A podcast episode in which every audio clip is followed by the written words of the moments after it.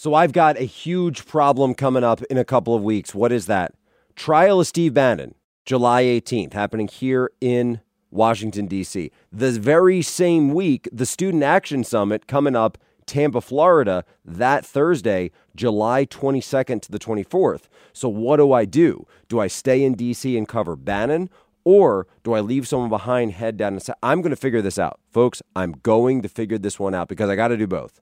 I got look when when you're Jack Posobiec, when you're running Human Events Daily, sometimes things like this occur. So if it doesn't get postponed, we get the trial of Bannon the same week as the Student Action Summit. And I'll tell you one thing right now: I am not going to miss the Student Action Summit. That is Tampa, Florida, 22nd to 24th. You've got President Trump who is going to be there. Governor Ron DeSantis. You've got so many amazing conservative speakers. And by the way, if you want to go in, you want to go in tpusa.com slash SAS. Link is in the description. Promo code POSO, P O S O, gives you all the access and 25% off. tpusa.com slash SAS.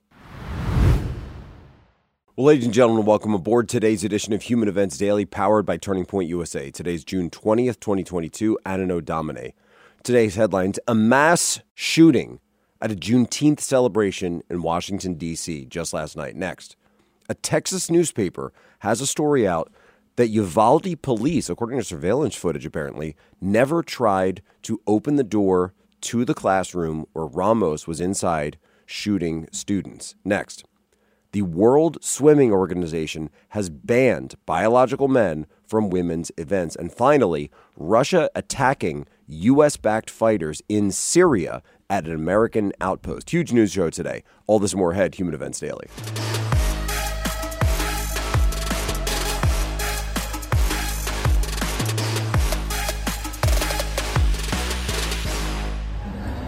Since Moechella ended early, huh?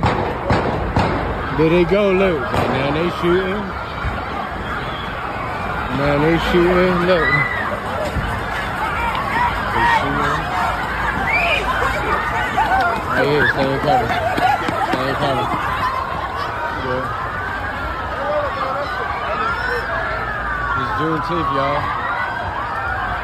Y'all, black, y'all you black, African American, whatever, yo, y'all gotta do something different, yo.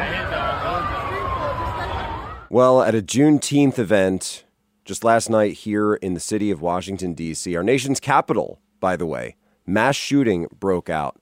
And in fact, as we watch some of the videos, and I went through watching these videos last night, it almost appears as there's multiple iterations of shooting at this event because at that point in the video you just watched, for example, the police are already there, guys are already filming. It looks as though um, it's in the aftermath of one of the initial shootings. Then there's a response shooting that seems to have taken place. But as of right now, as we sit, one teenager was killed, three adults, including a police officer, uh, were injured. And this is according to FoxNews.com. So it also says that a spokesperson for the Metropolitan Police Department told Fox News that four people were shot at the Moechella event, which was a music event being held in D.C. for the Juneteenth commemoration, including one police officer who did not return fire because it was a crowded area. Police Chief Contee said later the victims included a 15 year old who was pronounced dead at the scene, two adults, and the officer. The MPD officer was shot in a lower extremity and is expected to survive. The adults were transported to a local hospital. I think I saw that they uh, something where they're saying that the officer was shot in the foot. Uh, they confirmed that a juvenile male who was shot, this is at U Street Northwest, did not survive, is now deceased.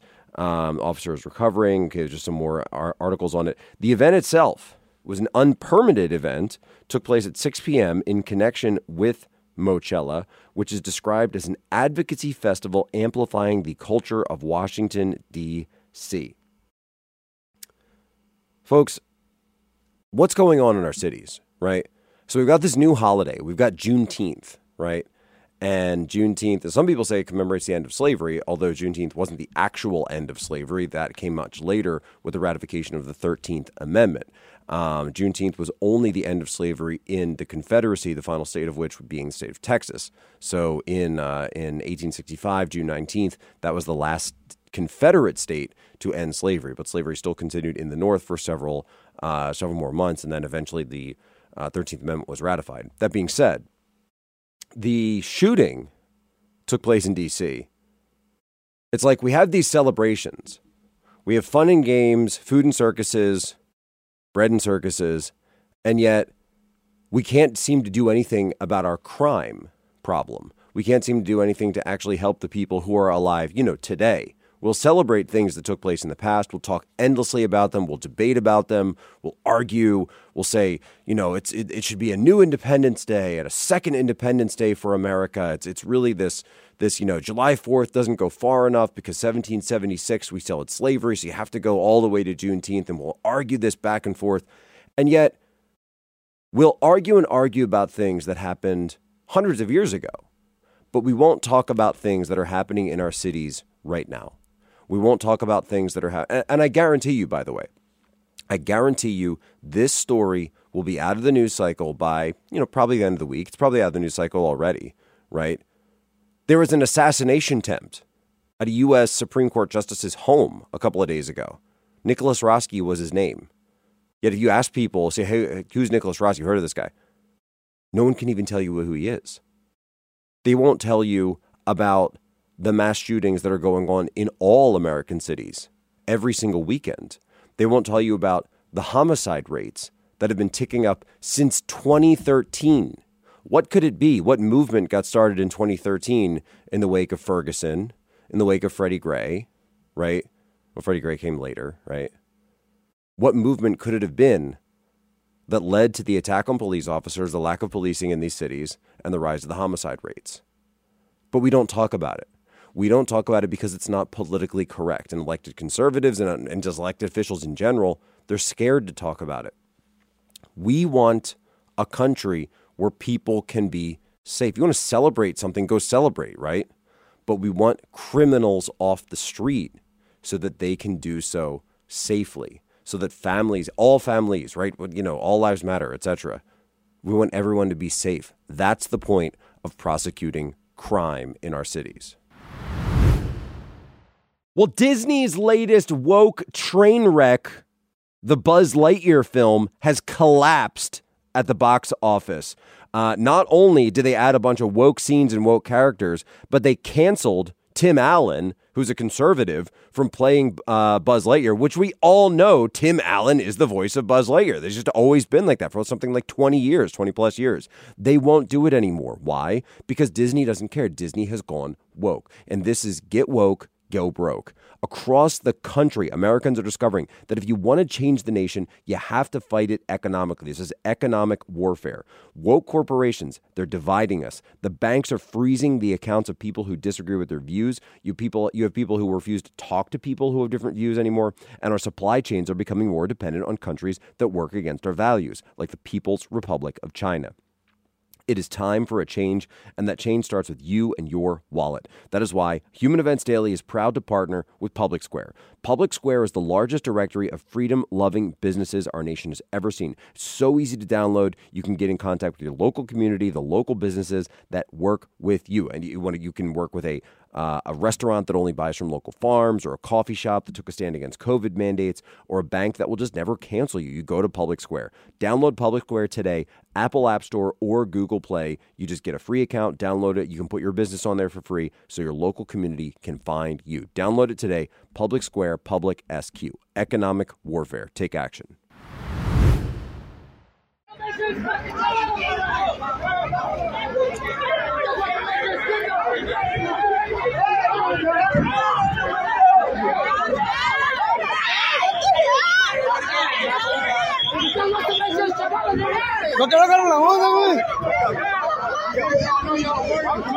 So over the weekend, this story popped, and the Post Millennial has it up, uh, total write up of it. But there's a story being reported out of a local newspaper, San Antonio Express News, down there in southern Texas, that they have a law enforcement source who claims that in the investigation into the Uvalde shooting, and we're not going to let this story go away because obviously this was a horrific crime that took place in one of our communities, something that we don't want to happen anywhere, right? The targeting and killing of children in a schoolhouse, certainly not Texas or anywhere else. They now have surveillance footage of this, according to the, to the report, and that due to a possible malfunction with the door locks inside, The doors to the classrooms, I want to be very specific about this, what they're saying. The doors to the classrooms where shooter Salvador Ramos killed nearly two dozen people, mainly children, may have been unlocked the entire time officers were inside the building. And yet, officers did not try to open the door earlier in the standoff. Now, what are they going through on this? What are they, what are they seeing? According to the report, surveillance footage from inside the building revealed that officers did not make an attempt to enter the doors of classrooms 111 and 112, where Ramos injured or killed the victims of the Robb Elementary School shooting. According to the timeline as we now know it, Ramos enters Robb Elementary at 11:33. And remember there was that story Remember that story about the teacher propping a door open? But now, of course, the teacher has come out and said that no, she did close the door, that it wasn't propped open, but that there was a malfunction with the door, right? What does this mean? There's a security system inside the schoolhouse which may, which maintains that all doors electronically automatically lock when you close them. And the idea is supposed to be that you can't reopen them then without a pass. So whether you're uh, one of the external doors, like the teacher was at, um, you know, steps out to take a call, steps out to have a smoke a cigarette, etc. Right, you would need to prop it open to get right back inside if you didn't want to use your pass, or right, you would then go right back in. But if it didn't, if it didn't lock electronically, then could there have actually been, and this is something that apparently the police are investigating right now, was there a malfunction with the doors on the day of the shooting? Now, obviously, the next question would be that if there was a malfunction with the, because, like, think of it, right? If the electronic system was supposed to automatically lock the doors when they shut, how was it that the shooter was able to enter classrooms 111 and 112? because this doesn't just apply to the external doors, it applies to the internal doors. So that if you close those doors during school hours and during a class, you're supposed to have to have a pass to be able to open the doors. Yet somehow, after the shooter, he, he bypasses that first door, he goes in from outside to inside. Now he's inside. Now he's looking to get into the classroom. Remember, the devil's in the details with these things. He's still able to get into room 111 and 112 and these rooms, by the way, are also apparently connected by a connecting bathroom. They have Jack and Jill bathrooms. And so he's able to access them internally through the bathroom. But, but, how did he gain access to the rooms themselves if the rooms are supposed to be automatically locked? That's number one. And obviously, that needs to be investigated, and we need to find out what went wrong with the security system. But here's number two. The obvious question then becomes if the doors were unlocked and the shooter was able to get in, then why was it that the police had to wait and depending on how you count 77 minutes in total or 40 minutes from when they first arrived why did they need to wait for a pass key to go into the room where the shooter was right this obviously shows not only a breakdown in communication but really just a breakdown in overall security overall systems, overall processes. Because when you have one of these catastrophic events, it always starts small. And it might be, right, you might just be able to go back and, you know, play devil's advocate here, right? And so for purpose of discussion, we'll say, let's say there was an economic malfunction, which is according to the San Antonio Express News is what they're investigating. Well, electronic malfunction might not seem like a big thing at first. But then when you add on top of that, the doors aren't locking, and then you add on top of it, you've got this crazy kid with a gun who's coming down the street. He's shot his grandmother, stole her truck. Now he's crashed it, creating a diversion. Now he's going in. You have cascading failure. And that's what happened here. So, in any investigation like this, you have to get the facts and then work your way backwards to fix every problem along the chain. Well, the Wall Street Journal is reporting that authorities in California have uncovered an entirely new category of crime. It's called crime tourism. And apparently, criminals from South America are coming to the United States on tourist visas, burglarizing homes, and taking the loot back down over the border. Sadly, being prepared is now a necessity. And we've seen the crime from shootings in D.C. to shootings in every major city and even spilling over into the suburbs. Thankfully, now you can be ready in your own home with the iTarget Pro. iTarget Pro is a revolutionary system that allows you to dry fire practice with your own actual firearm anytime right in your own home. No more inconvenient trips to the range. You will save a ton of ammo. Just download iTarget's proprietary app, load the laser bullet into your firearm, and start your training experience.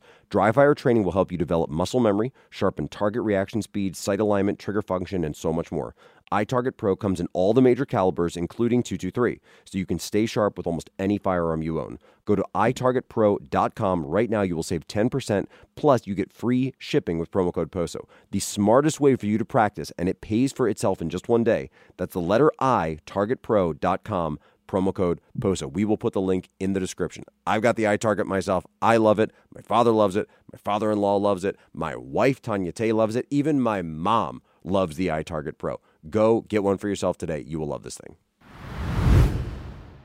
How does it make you feel when you think about the fact that you're the first transgender person to ever win an NCAA Division One championship? I'm I'm very humbled and, and honored to to hold that title, um, and I can only hope that I'm able to give other trans people the inspiration and motivation I was given. So there's been a lot of discussion lately as to whether or not we're experiencing a rightward shift in the West. Are we in the midst of a rightward shift? And you can look at a few things, like you can look at polling, of course, um, going into the midterms, polling for presidential approval, um, Johnny Depp winning his defamation case against Amber Heard, right? The downfall of Me Too, hashtag Men Too, people are saying.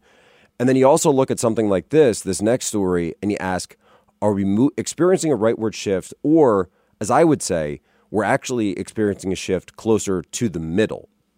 Because we used to essentially be in, at least in the United States, a center right country. Like that's that's basically who we were. We were a center right country, center right uh, society, and yet along came the left, starting with the sexual revolution in the 60s, and then that expands out through the 90s, and then it keeps going and going and going through 2013 when they start actually going after the police and saying, no, well, no, it's the police's fault and we should actually be able to commit crimes, right?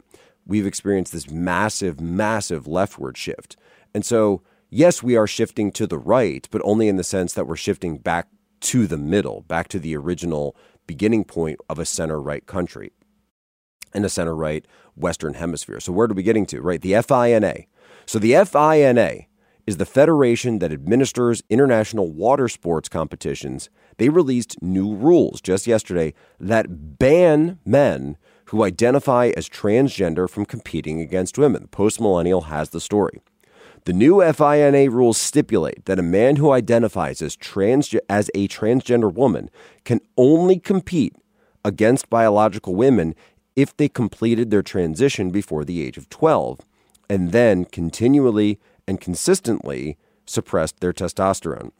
And you realize how politically correct we are at this point, that you have to make some kind of scientific, uh, hormonal argument to be able to be talking about this. Because obviously, the issue then would be that if you're taking testosterone, right, as a as a uh, as a as an athlete, right, that's a performance enhancing drug, obviously right? So this would be something that would be banned for anybody else that were was partaking in competition. You you can't do that, right? Go to the Olympics, you can't take performance enhancing drugs, or they're checking you left left and right. But because of political correctness, and also because, by the way, don't don't even think for a second, don't even think for a second that big pharma is not looking at the transition issue and realizing the billions with a B, billions of dollars that are, they are going to be able to stand to reap the windfall if all of this goes through, right? They have a financial incentive to support the transgender agenda because they are making money off people who transition. I'm just going to leave that out there.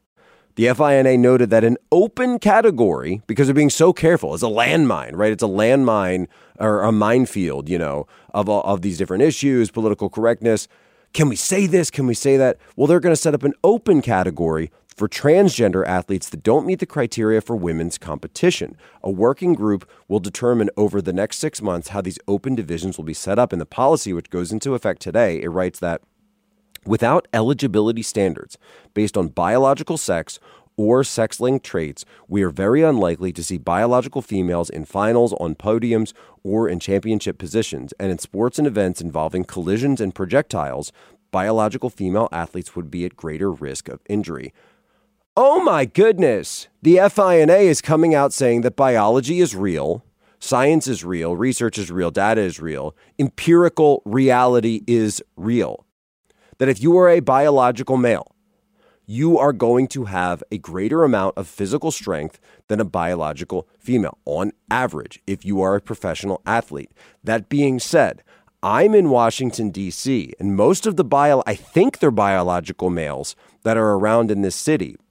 They don't seem like the regular biological males that you might meet, I don't know, just walking down the street anywhere else. My parents are visiting Texas right now plenty of biological males in Texas. No question about that. You walk around DC, you're like, I think that's more like a biological, you know, pear shaped, soy, amorphous blob mass of a person. Not exactly sure if that would be allowed to compete in women's water sports.